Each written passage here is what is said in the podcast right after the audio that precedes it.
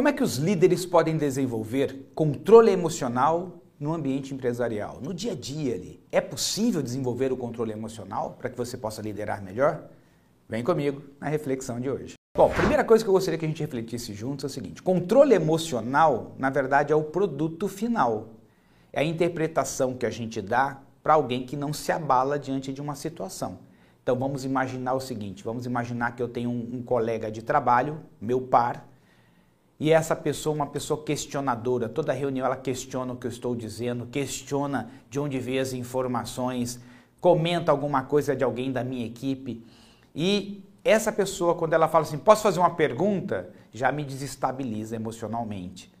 Né? Eu começo a suar as mãos, meu coração dá uma acelerada. O que, que significa? Significa que, de alguma forma, está me faltando preparo para lidar com esse contexto.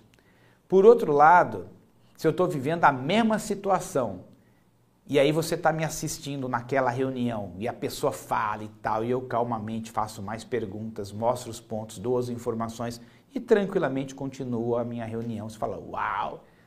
Gilberto tem um grande controle emocional, cara. Porque se fosse eu, já tinha voado no pescoço, dado uma voadora na cara do fulano.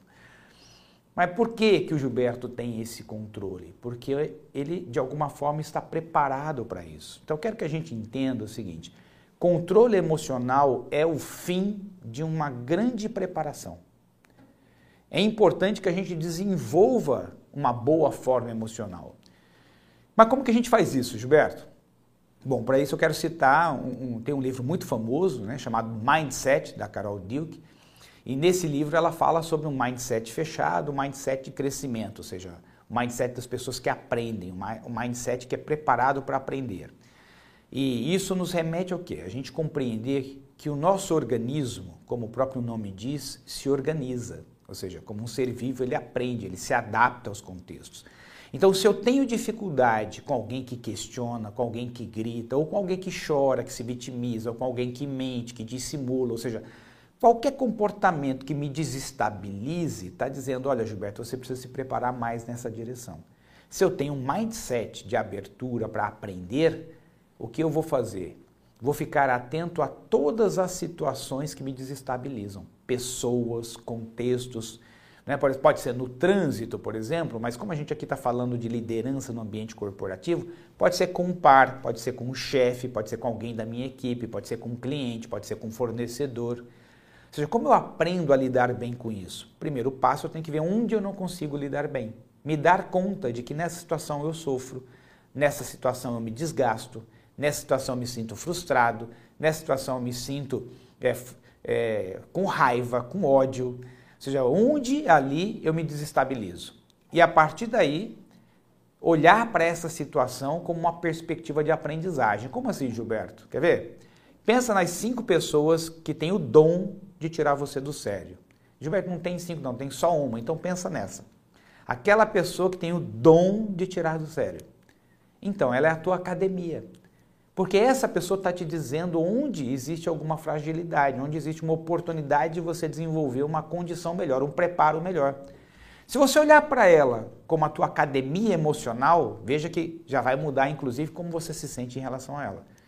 E segundo, que cada vez que você for interagir com essa pessoa agora, você não vai mais com putz, não, cara, não aguento mais ter uma reunião com essa pessoa. Não, você vai falar assim, nossa, eu quero ver hoje como que eu vou me sair.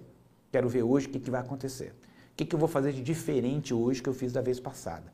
Porque agora você está num laboratório, você está se desenvolvendo, você está aprendendo.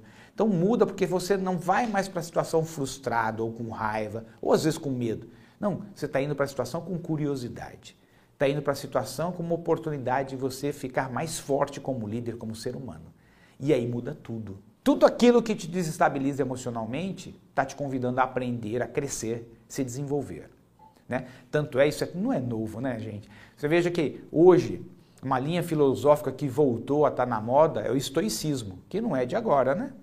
E os estoicos observavam já dessa forma, ou seja, eles já interpretavam as adversidades da vida como uma oportunidade para a gente crescer, evoluir, se desenvolver. E agora está voltando porque, novamente, à luz das neurociências, nós podemos então hoje saber que o nosso organismo pode aprender, as redes neurais podem se reconfigurar, que o nosso corpo faz neuroplasticidade, em outras palavras.